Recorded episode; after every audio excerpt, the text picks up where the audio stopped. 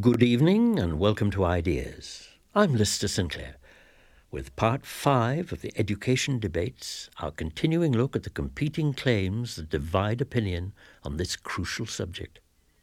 Tonight, series author David Cayley turns his attention to the mother of all education debates, the controversy about whether reading should be taught by phonics or by the whole language method. He'll look into the arguments for both positions in the first part of the program, and then introduce you to Montreal poet and essayist David Solway. Solway is the author of Education Lost and Lying About the Wolf, two recent books of essays about the damaged literacy of today's students and the difficulties of educating them. The Education Debates, Part 5, by David Cayley. In the fall of 1995, the legislature of the state of California enacted unanimously what became known as the ABC Law. It instructed the State Board of Education, amongst other things, to see to it that schools employ what the bill called systematic explicit phonics in the teaching of reading. By the following year, the legislature had passed six more reading bills, authorizing altogether nearly a billion dollars to teach phonics, train teachers, and reduce class sizes in the early grades. Other states have now passed or are considering similar laws. The involvement of legislatures in the detail of the elementary school curriculum is an indication of just how inflamed and how vexing an issue reading instruction has recently become. What is at stake, to put it most simply, is whether reading is a matter of decoding sound letter correspondences, the phonics thesis, or of recognizing and remembering whole words, which is called the whole language or word approach. I'll examine both, beginning with phonics. Carl Bereiter is one of the authors of a beginning reading phonics program called the Open Court Collections for Young Scholars, and he's a professor at the Ontario Institute for Studies in Education.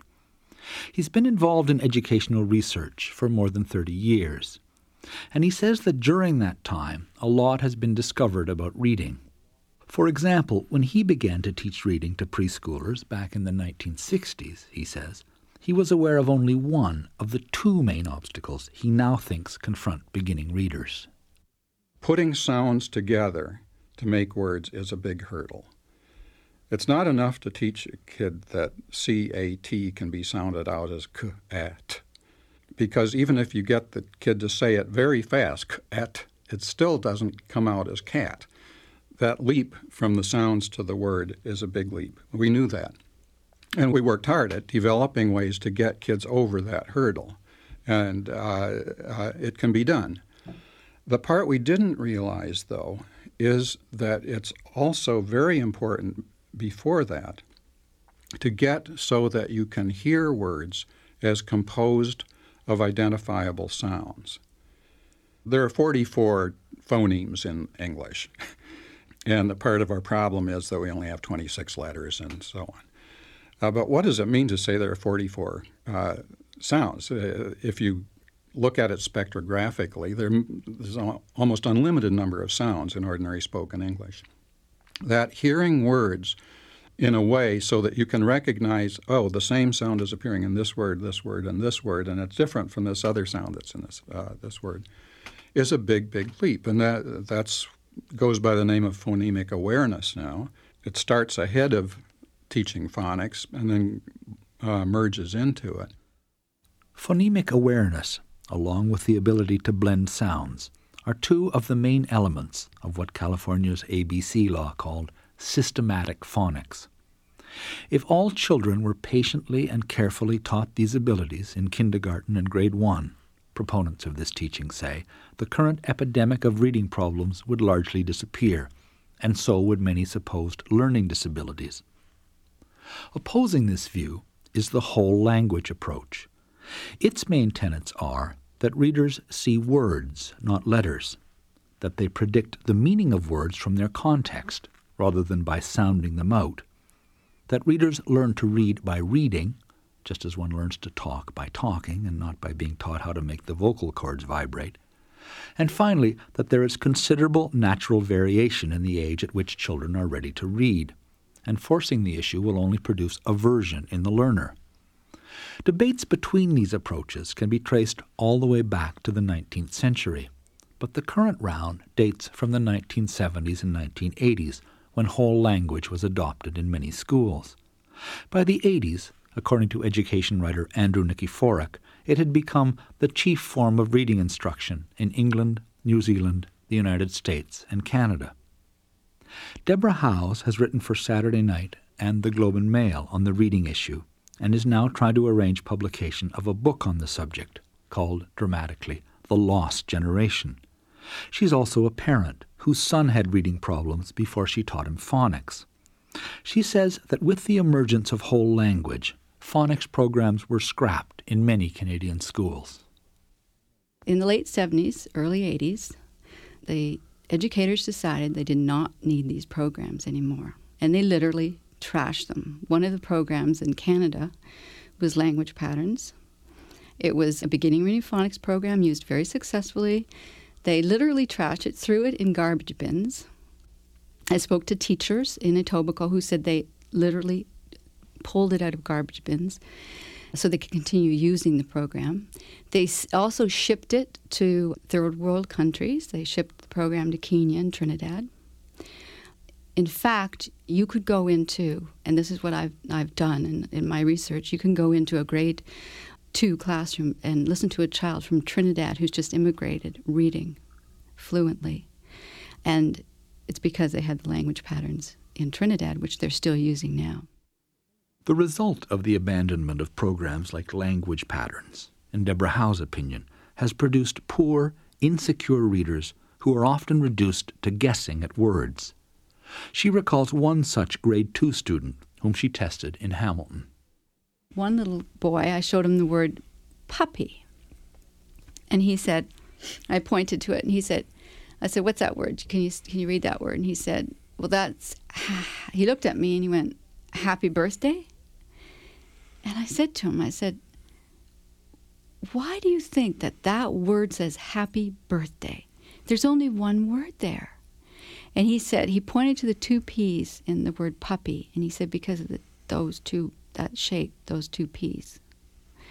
Now, this is what you get usually. You get these kids that end up in grade two and three and they can't read a word.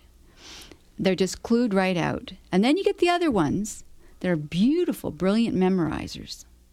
So they look like they're reading, but they're really not. They've got a lot of gaps. Some kids can go right up to grade six before it really starts to they really starts to notice, ooh, boy, something's wrong here. And then they they're usually the kids too that have problems with multi-syllable words. When they get their science texts or different texts with more complicated words, they're just stumped because their brains haven't learned to automatically decode words and syllables. And then you got the other ones that, that have been tutored at home where they have there are 20 probably 20 25% of kids that do pick up the code but they still have to go through that process but they they're the lucky ones the feeling that only a lucky few will learn to read on their own has led phonics supporters to put strong pressure on schools and school boards to readopt phonics programs. They cite a substantial body of research which they say definitively proves the superiority of phonics. Recent widely reported research done in Houston, for example, showed that grade 1 kids taught phonics could read more words after a year than kids in whole language classrooms. Some schools and boards have returned to phonics, but Deborah Howe says that there continues to be strong resistance to this method amongst education officials. The problem, she believes, is that a lot of teachers, administrators, and publishers have invested their resources and their reputations in whole language, and it's hard for them to change. It's almost like a gridlock because you have these programs and you have these people that start to devote their career to this this new way of teaching reading. And before you know it it's hard to change. I mean you could say well these publishers could still make money on beginning reading programs. Every school all schools need a beginning reading program. So what's the problem? Just switch over. Well i mean they wouldn't have the market and the reason they don't have the market is because you get uh, careers locked up in this new approach. I mean, somebody's made it up to the top of the, the superintendent of a school, whatever, and they've and they what are they going to turn around and say? "Ooh, boy, did I make a mistake? Sorry, kids." A few have said, sorry kids. Bill Honig, who headed California's school system in the 1980s, renounced his support for whole language and became one of the leaders in the resurgence of phonics. But his case is not typical. Carl Bereiter thinks that part of the problem has been the prevalence of ideological thinking in the field of education. Again and again, he says, pragmatic approaches to educational problems have been undermined by a mania for the total solution. What's prevailed and, and what's still prevailing in, in Ontario is an ideologically driven uh, whole language approach in which there's an effort to have one dominant philosophy that guides everything.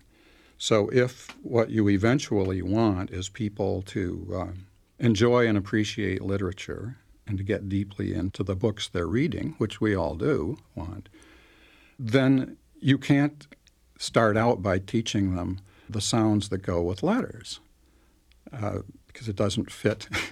it doesn't fit the scheme. There's very good work being done in uh, in mathematics education where kids are essentially reconstructing mathematics and insisting that it makes sense and really building in their own minds a structure of mathematics that they can work with very flexibly. I've talked to people who are working uh, very effectively in that area, and they get terribly distressed if they go into a classroom with one of the teachers they're working with and find that the teacher starts off the day with a mental arithmetic drill. Because again, it doesn't fit the theory of you know, which they call constructivism. It doesn't fit the ideology. But the teacher, in this case, is sensing something uh, that they don't, which is that there's more than one part to mathematical competence. And uh, you can approach one part of it one way and another part another you know, sports coaches and trainers, they all know this. They can take a very spiritual approach to one, some aspects of the sport they're trying to teach. And in others, it's just straight exercise. And in others, it's uh, learning a strategy. Uh, you know, they're just, it's multifaceted, all of human skills are. And uh, it seems to be only in the education system that people you know, leave all that common sense behind and feel they've got to have a theory.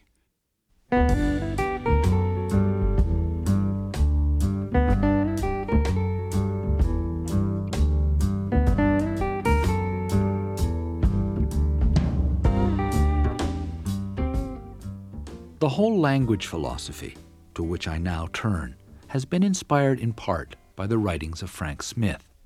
Smith is a former newspaperman who became an academic in pursuit of an interest in language and learning. He has taught at the Ontario Institute for Studies in Education and at the University of Victoria. His book, Understanding Reading, is now in its fifth edition, Reading Without Nonsense in its third. These books, and others, have certainly influenced teachers, but Smith disclaims any authority either as the inventor of a method or as the leader of a campaign. Whole language, he says, is above all a teacher's movement. The conflict between whole language people and um, phonics people is a conflict between teachers and experts. Whole language didn't come from experts. You know, I'm not responsible for whole language. whole language didn't come out of a university department. Whole language arose among teachers and has spread through teachers and developed through teachers and and has been transformed all over the world through teachers. It's a teachers' movement that basically says we need to have some respect in schools. We need respect for language. We shouldn't be delivering these stupid little exercises and tests and things with blank spaces in them and mixed up words. We should be using real language, the way people really talk, the way people people really write books, the way people really enjoy reading books. Uh, we need more respect for children. We shouldn't treat them like battery hens. We shouldn't just throw out these little crumbs a little bit at a time and say, this is what you're supposed to be doing. And we need more respect for teachers. We need to recognize that teachers know more than anyone else because they know their students. And against the teachers are these people outside the classrooms who say, we know better than you do. We know exactly what kids should learn. And we not only know how they should learn it, but we know in which sequence they should learn it and what little bits and how, in fact, you should control their learning and we will tell you exactly how to do it. And it's gone so far that recently the phonics people, in order to assert their point of view against individual teachers who still rebel against it is that they, have taken the route of litigation. They're, they're, they're passing legislation in the uh, federal government of the United States and in a number of the state governments to force teachers to use their phonics materials. Reading and writing, Frank Smith has said, should come as effortlessly as the understanding and mastery of speech. In a literate society, writing is an obvious and interesting part of the environment, from books to billboards. Under these circumstances, he contends, children, as part of their powerful overall drive to make sense of their surroundings, will naturally strive for competence in reading. In his view, this ought to require little special instruction. Children will learn to make sense of print just as they acquire other desirable abilities by determined practice. The argument of a number of people who see the world the way I do is that um, there's only one way to learn to read, and that's by reading. Just as you learn to ride a bicycle by riding a bicycle. And uh, of course, you say, okay, how do you learn to read by reading before you can read? And the answer is somebody else has to read to you, which is why this business of parents reading to children and teachers reading to the classroom are so important. It's not just a frill, it's the core of doing it. But children can learn to read so fast if the circumstances are propitious that um, uh, we've all seen it. Kids tuck themselves away in a corner and get out a copy of the Odyssey or something like this and sit down and slug their way through it. Not because they want to learn to read, but because they want to enjoy the story. We learn to read, according to Frank Smith, by pursuing the purposes reading serves for us, and not by being trained in the mechanics of reading. But purposes cannot be given or trained in the same way as skills. It follows that when reading is allowed to wait on the maturation of a child's purpose in reading, there will be considerable variation in the age at which children pick it up. This is one reason why whole language is at a disadvantage vis a vis phonics in standard tests. Another, Smith says, is that the tests alleged to show the superiority of phonics are often tests of phonics rather than of real reading. These are, are never pure tests. You, you can't, in fact, study whether phonics instruction makes somebody into a reader because you don't know that they wouldn't become a reader if they hadn't had the phonics instruction. Most of the tests of phonics instruction are, in fact, tests of how well a child eventually can um, perform phonics type activities. So they'll teach phonics for six months. At the end of that time, they'll give a child a list of words and say, Can you read those words? Now, only a child who studied phonics can do that because a kid who is trying to learn to read through making sense of, um, of text can't make sense of a list of a dozen words. The ability to make sense of text can actually be undermined by phonics training, in Frank Smith's opinion. Phonics, he says, makes jerky, mechanical readers. The worst readers are the ones who try to decode words phonically. Mean, words, I uh, uh, mean, um, you just can't, in fact, decide what a word. The only kids who can demonstrate any fluency in phonics, you know, putting together the sounds to identify a particular word, a particular word, are the kids who know the word in the first place. Once you know what the word is, then in fact it's easy to show your facility with the phonics. It's, it's much like spelling. I mean, uh, uh often the phonics um, approach is, is combined with spelling and saying we, you know, we need to teach phonics so that children understand the sounds of words so they can become good spellers. The worst spellers are phonic spellers, phonetic spellers.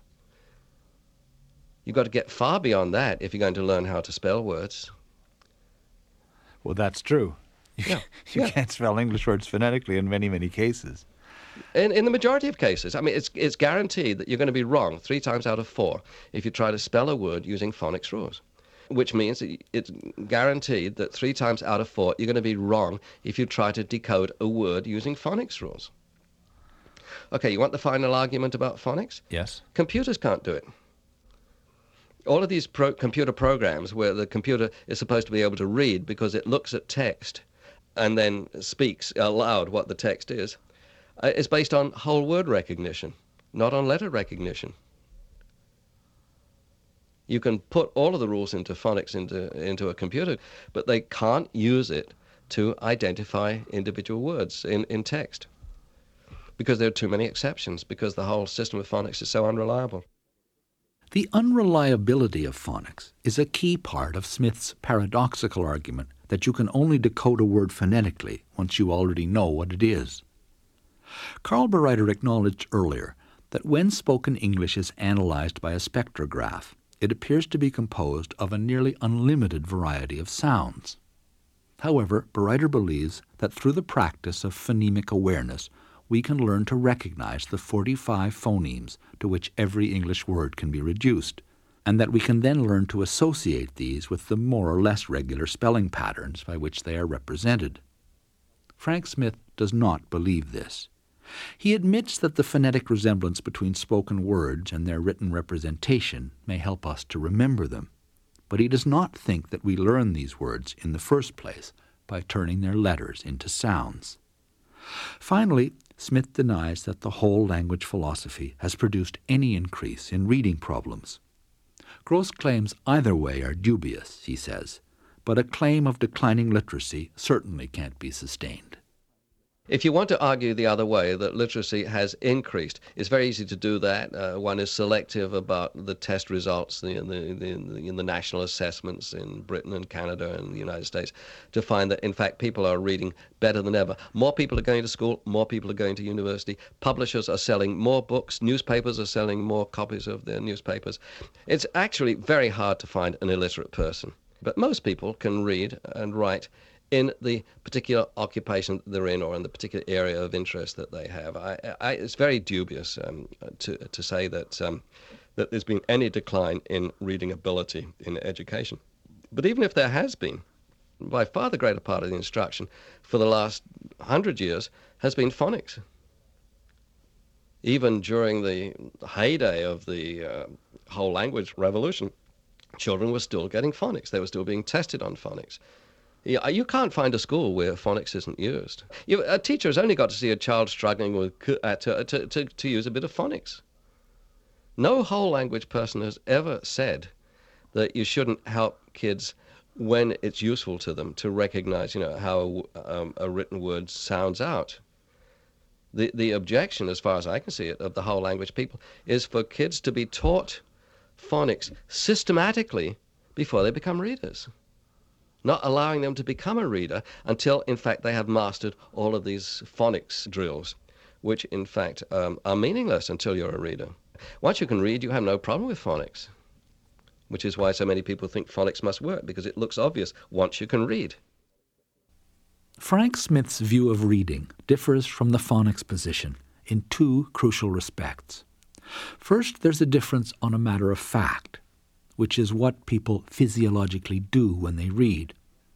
And then there's also a philosophical difference, out of which grow radically different assumptions. The phonics case assumes that children ought to make steady progress along a graded curriculum, and this expectation of punctual results makes falling behind a very real danger. Whole language assumes a free, ungraded environment in which abilities will appear in imitation of admired models or in pursuit of desired purposes, both of which are chances that cannot be guaranteed or precisely timed. These assumptions are so different that it's hard to see how the two approaches can fairly be compared. What can be said, I think, is that whole language is an approach that cannot be applied in schools without first revolutionizing the school, as well as re educating the parents. In my experience, children outside of school settings may learn to read as early as four or as late as ten when the timing is left up to them. And if this is what the parents and the children expect, then there's no problem. In schools, this kind of variation is rarely tolerable, and I think this is where most of the trouble has come from. I don't think the disagreement between the two approaches can be definitively settled, but recognizing the assumptions each approach makes and the conditions each requires to work might at least clarify the debate.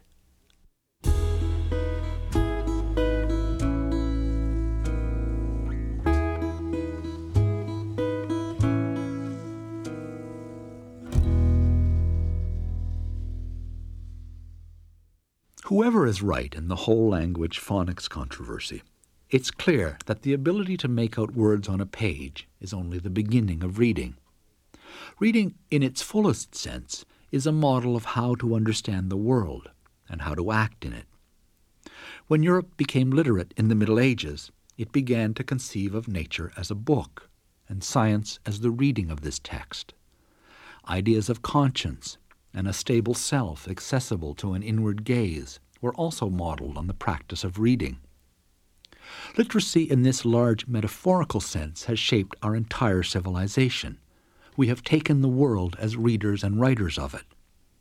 It's possible that this age, the age of what George Steiner calls bookish reading, is now ending as a new cybernetic age begins. Many recent writers have supposed that this is the case. Steiner predicts that the bookish will have to fall back on monastic houses of reading in order to practice an activity to which the New Age is inhospitable. Ivan Illich imagines himself as the resident of an island of letters, now fast receding in an agitated sea of electronic signals. And Sven Birkerts, in his Gutenberg Elegies, a meditation on the fate of reading in an electronic age, goes so far as to suppose that we citizens of the post literate age, I'm quoting, are poised on the brink of what may prove to be a kind of species mutation.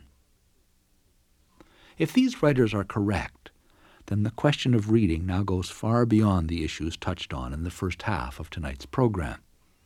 We have to ask not just what is happening to the skill of reading in a limited technical sense, but what is happening to the literate stance, to the literate self, to the literate sense of time. These are questions that Montreal poet David Solway has taken up in two recent books of essays Education Lost and Lying About the Wolf. Solway teaches English at John Abbott College, a community college on the West Island of Montreal, and from his experiences he has drawn an honest and unflinching portrait of his students and the difficulties of teaching them. The overwhelming majority of these students, he says, cannot write continuous, coherent English prose, nor can they read in the patient, attentive attitude that would allow them to learn how to write. He called his recent book Lying About the Wolf because he thinks that other teachers also know what he knows, but fail to say so. For years, he says, his college has been providing incoming students with remedial courses in grammar and composition, but still their sentences remain jumbled and disorderly. He puzzled for a long time about why this should be, and finally concluded that the problem was not really educational at all. The reason they can't write a sentence is not because at this point they don't have the grammatical skills, because they're being overdosed with grammatical uh, protocols now. The reason they can't write a sentence because they don't live in time. It's a temporal problem. So I started pursuing this line of research, if you want to put thinking about it essentially. What does it mean to say that a student doesn't live in time, or that our students do not live in time? Because they obviously do. They have dates, they go to Saturday night parties, you know, so obviously they have some sense of time. Well, that wasn't what I meant. Not time, but temporality. They didn't think in terms of either a historical past or a personal past. I began to see that, in fact, temporality works along two parallel dimensions it's historical and it's personal. There's a historical past that we should know about, whether it's the, the history of Canada. Granatstein argues that we don't know the history of Canada, and I've queried my students. I take class polls almost every semester, and it's true. They don't know the history of Canada. They know almost nothing. But they don't know the history of the world nor do they have much of a sense of the personal past. They cannot remember things that happened a year ago, six months ago. I received a phone call from a current student of mine just uh, two or three days ago. She had written a paper for me on the name of the rose. They have four or five topics. I asked them to choose one of these four or five topics on the name of the rose. And uh, she wanted to know how she did in the paper. So I asked her what her subject was on the name of the rose. Which topic I asked her did she write on? I was trying to place the paper because I just finished grading over 140 of them. She couldn't remember. Same applies to the future. You know, they may have a general sense of dread, perhaps, about what's going to be happening in the future for them as Generation X, but they have no sense of how the future may develop politically, economically. They know that something happened in the Soviet Union around 1988, 1989, but they're not quite sure what. The degree of ignorance is overwhelming, nor do they have much sense of a personal future. Not only because they are trapped in this sort of neoliberal or neoconservative, it amounts to the same thing, kind of apocalypse in which we are living, but because I don't think they can formulate projects for personal development. So you see, they don't have that future sense, and they don't have that past sense. That they live very much in a kind of present, which could either be an instantaneous moment or a slightly accordion kind of present, which expands a little bit to include a few weeks on either end of the given moment. You know, this is the major problem. A sentence, a paragraph, an essay, for David Solway are projects in time. Subjects are suspended modified, and developed before arriving, in time, at their predicates. But the ability to inhabit and manipulate such temporal structures, he thinks, is now compromised for many youngsters. Time for them has lost its depth and duration as it has been stretched into a vast, shallow present. The thesis is alarming, but Solway finds support for it in a recent book by neurologist Jane Healy called Endangered Minds. Our students, she says, do not struggle in time. They do not read, they do not think, they do not know how to study, they do not realize that time is, is the nature of the struggle. They do not wish to struggle that way, and the result is, since the brain grows only by virtue of struggle, that certain elements, certain parts of the brain have ceased to grow. You know, many of the, the dendritic areas, she calls them. And this is partly what is happening, she says. And it might be, and I use her words, that we are now experiencing, whether we know it or not, in our children and in our students, we are experiencing an actual species change. Now, this sounds a little bit exaggerated. There's no question about it. But you have to read her book. You know, it's meticulously documented. She has years and years and years of research, study, application, and this is her conclusion. Now, whether it's true or not, again, I don't know. We, would have to examine a lot of brains to find that out, you know. But we can't do that. I think it's just another way of saying that if you don't live in time and you don't struggle and you don't develop patience, because patience is the human analog in the sense of temporal living, our students don't have patience. My students are not patient. You know, the 45 students I have per class are not patient people. They want to be entertained, I have to tell them jokes in order to kickstart a class. They want to get their paper done in one hour, if possible. If, and if they can, they will buy the paper. They will also uh, clone papers from the internet. I've, they'll do anything, you know, to avoid work, it seems to me. Work, patience, struggle, a hospitality to time, a, a sense of feeling privileged and grateful that we can live in time because we have no other alternative. If we live in the moment, we simply do not develop. But this is, I think, the major problem of our times. And this is why I've also argued in Lying About the Wolf that no alteration in the structure of ed- the educational paradigms is going to work either, because the problem is not educational. The problem is cultural. And that's why, you know, reforms don't work. Part of the problem of being stranded in the present, Solway thinks, is that it becomes difficult to cross over into the alternate reality of text. Reading is being in two places at once the space the reader physically occupies, and the hypothetical, imagined space of the text. The accomplished reader has a feel for the peculiar status of this imaginary space, in which the hard and fast reality of the world can be altered and improved, abolished and restored. But Solway says that his students don't possess this feel. They can't get into it, as the saying is nor are they comfortable with the physical activity of reading, he says. They can't find the rhythm in it. They do not breathe with the text. They do not live in the text temporality. They do not assimilate it into their bodies. They, there is no, from what I can see, there, there, there is no rhythmic apprehension. And I'm convinced that, that good reading requires, you know, rhythm. You see this when you ask them to read out loud.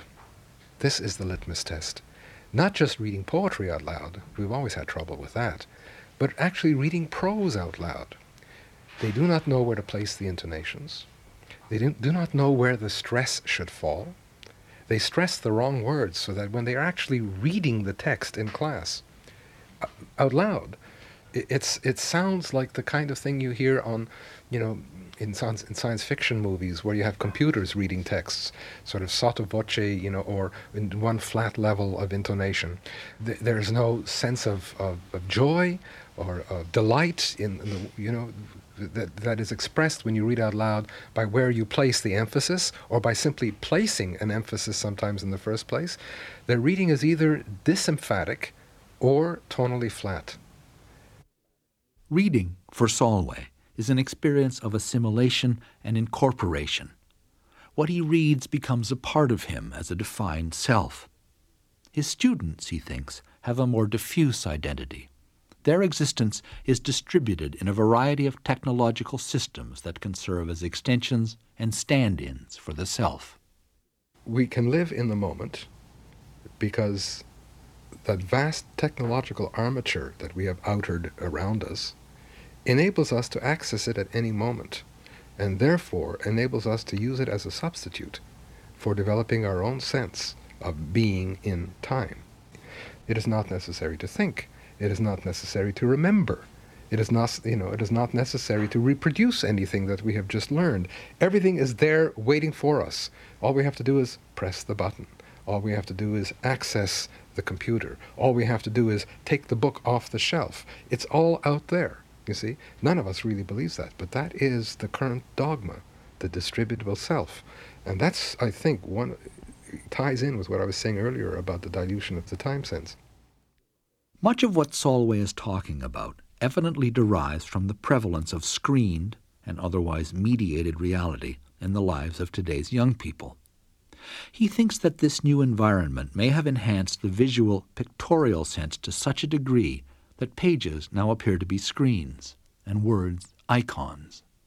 The papers I receive are often embellished with smiling faces, little emoticons, with arrows, right? Instead of developing an argument saying first, second, third, they will incorporate pointing fingers or uh, wedges. It, has become a visual phenomenon. It is, an, it is, it is an essentially an iconic presentation, as if they resent having to write in sentences to begin with. You know, when I ask them to refer, and I've written about this in my book, to to to a given paragraph or a given sentence in a in a paper that they have written or in something that they are presumably working on in class, they do not designate these objects numerically.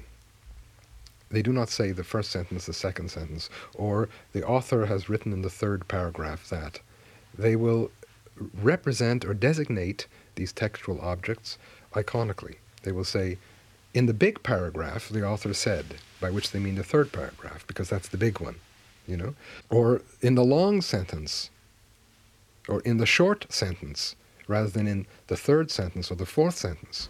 I notice, for example, in my poetry classes that the poems they most love to deal with and find themselves most at home with are either haikus, single image poems, or concrete po- poetry, where you have the shape of the object or the subject of the poem actually designed into the poem itself, so that it appears, as you know, as a picture on the page. But when it comes to the more complex forms, they have not only trouble reading the poem, which they cannot do out loud. I force them to read out loud in class, and it's very embarrassing. Uh, but they cannot follow the logical structure of a poem from one line to the next. But the minute I've got a haiku up there, or an images poem, or a concrete poem, tension evaporates. Then it's something they can deal with. For them, the page is, it, it could be a screen, but it could also be a, a sheet of drawing paper. They look at things pictorially, they think visually, they isolate phenomena iconically, the big paragraph, the short sentence. This is what is happening. That, that kind of ability to transform or translate from one language into another or one dimension into another from text into, into imagination, escapes them. This, is, this frightens me, actually. David Solway is determined to tell the unvarnished truth about the difficulties that now stand in the way of education. But his honest witness to what goes on in his classroom should not be mistaken for disdain for his students. He's unusually devoted to his students, inviting them to his home for what he calls his living room classes, and following their progress after they leave the college. My success as a teacher, because I have success as a teacher, I have many failures too, but my real success as a teacher comes when my student says to me, after hours, I don't know how many hours of discussion and grading and, and, and exchanges and so on, the student says, You know, you're right. you're right. I can't read and I can't think. And there are many reasons for this parents, high schools, various reforms, budgetary cutbacks, the whole sort of televisual age in which we live. There are many reasons for this. And the student will say, Help me. And then I say to the student, If you, in a way, it's like a signing not even of a contract, but the making of a covenant. If I say, I say to the student, If you will read these books for over the next three years, then I will be here for you anytime you want, you know, and we'll go over the material. Uh, the student, in a way, signs on and I've had I've had results. Not so long ago, got a call, ten o'clock at night, from a student of mine called Patrick Smeaton, who was in my class on Hermann Hesse twelve years ago. He called me from a bar in Trois Rivières. He was high on something else than Labatt's Blue. He told me that he was the manager of a rock group now, and they were touring through rural Quebec, and they were now in Trois Rivières, and they had just done their gig, and they were now at a bar, and they were all getting drunk and having a great time, and the groupies were with them and so on. And he said, "Do you remember me, Patrick Smeaton?" Because we had talked about, you know, him doing some reading afterwards, and then somehow or other we lost contact. He didn't get in touch with me. Uh, I said, Of course I remember Patrick Smeaton. I remember even the classroom that we were in. It was in the poultry building at John Abbott. He said, I have to talk to you now because I have finally understood Hesse's journey to the East. he said, It's taken me 10 years or something like that. But I understood. He said, Right now, here in this bar, I've understood what Hesse was saying in Journey to the East. And now I want to read more of Hesse and tell me what I should do and what you know. So we had this nice talk late at night, you know, I could hear the sounds in the background of the, of the bar. I mean, people singing, glasses smashing, whatever it happened to be. We had a talk on Hermann Hesse and late German Romanticism in a way, and and uh, Journey to the East, and and on Magister Ludi, on some of Hesse's poems. He hadn't known that Hesse was also a poet, and on the phone at that moment we developed a reading list for him which he was now going to pursue as he was touring with his group. Because he, from and from Hesse, I said he should go on to Thomas Mann. We talked we talked about uh, Dr. Faustus, which is a book I said, given what he was saying on the telephone, something he might be very interested in. It's going to be tough reading, but you know, and so on. He was scribbling all that stuff down, and Patrick is doing it. Now, that's what I call results. David Solway has a high sense of the calling of the teacher. He believes that education should be about transformation, and that what the teacher ideally is doing is not transferring data, but initiating students into a wider world. This view has left him with a bitter sense of education's failure. Elite institutions continue to maintain their standards, but in the middle ranks where he works, he sees a failure of nerve. Literacy, as the underpinning of critical self consciousness, is fast eroding amongst the youngsters he teaches.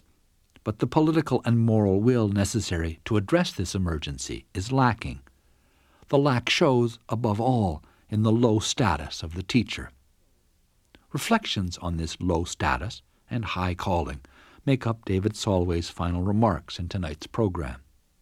As we talked in his living room in Hudson, Quebec, I asked him what he thought were the attributes of a true teacher authority, ardor, conviction, and dignity. Let me say just a few words about each. By authority, I don't mean authoritarianism.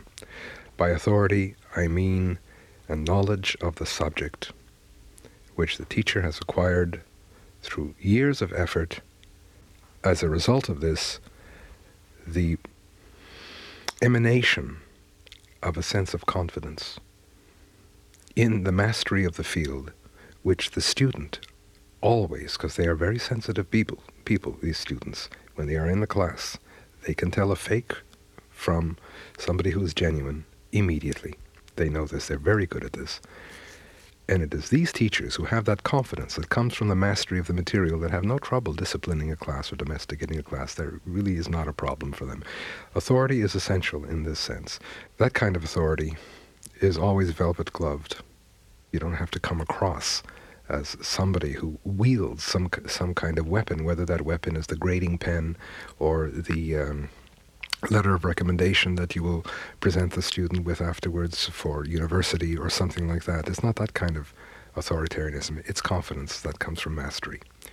The problem today, very much in the colleges and also in the high schools, is that teachers do very many teachers, too many teachers, do not have that inner light, that inner that sense of inner authority, because either they have not mastered their field, or because, as so often happens in the high school, they find themselves teaching courses with that, which have nothing to do with their particular expertise, or because they are administratively deprived of their authority. Uh, they are not meant to demonstrate it. They are supposed to be good communicators. It doesn't matter if you don't know anything or if you happen to be the gym teacher who's teaching history rather than gym or something like that. As long as you are a good communicator, whatever that means, what it means, of course, is that you can tell jokes and, and deal with students at their own level, mainly. Uh, it, then it doesn't matter what you have to say. You know, Author- authority has has been the victim of communication, if I can put it in that sort of aphoristic way. That's the first thing. Ardor. The second principle comes with authority, of course. It comes as a facet of the irreducible personality itself, that is to say, the love that you feel for the discipline that you are teaching in and also for the culture at large, which I think has to precede the love you are supposed to feel for your student. We are all being taught, for example, that we have to love our students, or we have to treat them as if we love them. We must not offend them, we must not fail them. In fact, there's a sign in my college there is no such thing as failure, there is only feedback there is such a thing as failure. Failure is around us and within us all the time. We are all failures in something or other. Ardor means that you can live with your failures, that you love what you are doing, you love the language in which you speak, before you love your student. Of course, there is feedback, but failure is all around us. But where we pass as teachers is in an overwhelming love that we feel for the discipline that we are teaching as an aspect of the larger culture or the civilized trajectory that we are moving along. This is the great boon and benefit and joy of not simply being a teacher, because there are very few joys in that profession now, but of being human. And so I guess what I'm saying is that what I define as ardor in the teacher is simply one specific aspect or facet of being literately human. The third principle is conviction. You have to believe in what you are doing. In the profession today, I have met very few teachers who believe any longer in what they are doing. They have lost conviction. And I can't blame teachers for this. Some teachers shouldn't be there in the first place, but this is true of anybody in any profession. But when you cease to believe that what you are doing is viable, when you cease to believe that it has any long term value, when you cease to believe that it may have any pragmatic results that you can see, Patrick Smeaton telephoning you from a bar in Trois-Rivières or whatever it happens to be, when that conviction starts to go, then of course your ardor diminishes at the same time, and so does your authority. Because these, these elements or, or these principles, as I've called them, or these uh, attributes or properties of what it is that makes a good teacher are all interconnected. They all imply one another constantly. Conviction is the, is the third principle. And the fourth is dignity. That you are respected for what you do. That there is a reciprocal relationship between you and your constituents that you respect them for the effort that they are putting into whatever it is that they are doing, and that they respect you for your authority, for your ardor, and for your conviction. That respect has to be reciprocal and it has to be in place. What is happening today is that teachers are losing self respect because they are not receiving respect from the community around them and they begin to query themselves. Respect is shown, by the way, in some very tangible ways. It's not just a question of lip service. When your salary is constantly reduced so that you have to moonlight to make ends meet, you lose that sense of dignity. When you walk into a classroom and you realize that one of your high middle class students, because I teach in a very wealthy community, uh, comparatively wealthy, not so much as it used to be, when you see that a student is wearing on his back more than you could afford with a month's salary when you park your, you know, 19 84 Dodge Spirit in the parking lot next to the student's Camaro. Students know this. And they make it very clear. I've had students who've made it very clear when they walk in with their their Gucci shoes and their leather jackets at times. There is that sense, and you see it as an element in the very theater of a classroom itself, where the audience, so to speak, derogates the actor. You know, where in fact the actors are merely clowns who are performing for that for that audience. Salaries are being cut back and a good salary for a teacher is a tangible way of showing respect for what the teacher does. There are other ways, eh, of course, in which a teacher is plundered or stripped or deprived of his or her dignity. The relation between admin- administration and teaching in the current pedagogical world is another such example where the administrator no longer even pretends that he or she is a buffer between the teacher and, let's say, the ministry or the, the Department of Education or something like that, where the, the administrator becomes a delivery system or a conduit for that ministry or for that overweening Department of Education, who actually colludes in the oppression of, the, of his teaching staff uh, when you realize that you're no, a teacher is no longer responsible for the timetable, where the teacher no longer has an input in how the courses are going to be taught, when method is being imposed uh, from above, uh, or as I say, methodology is being imposed from, ab- imposed from above, when classroom parameters are decided for you in advance, when you are simply there to execute what the bosses have told you to do, when you have become a secondary being an auxiliary kind of creature, you are relentlessly pillaged of that sense of dignity, that sense that you stand for something that is not only accountable, but uh, that you are, in some sense or other, a cultural preceptor. This is one of the major dilemmas in the teaching profession today and explains the air of institutional sullenness that has pervaded the entire discipline.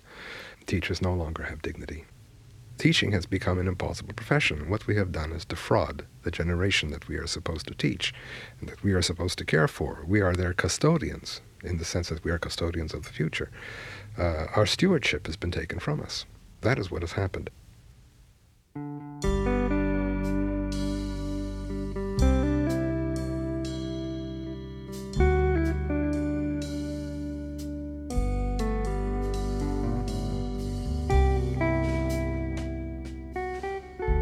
Ideas tonight, you've heard part five of the Education Debates, a series of programs by David Cayley.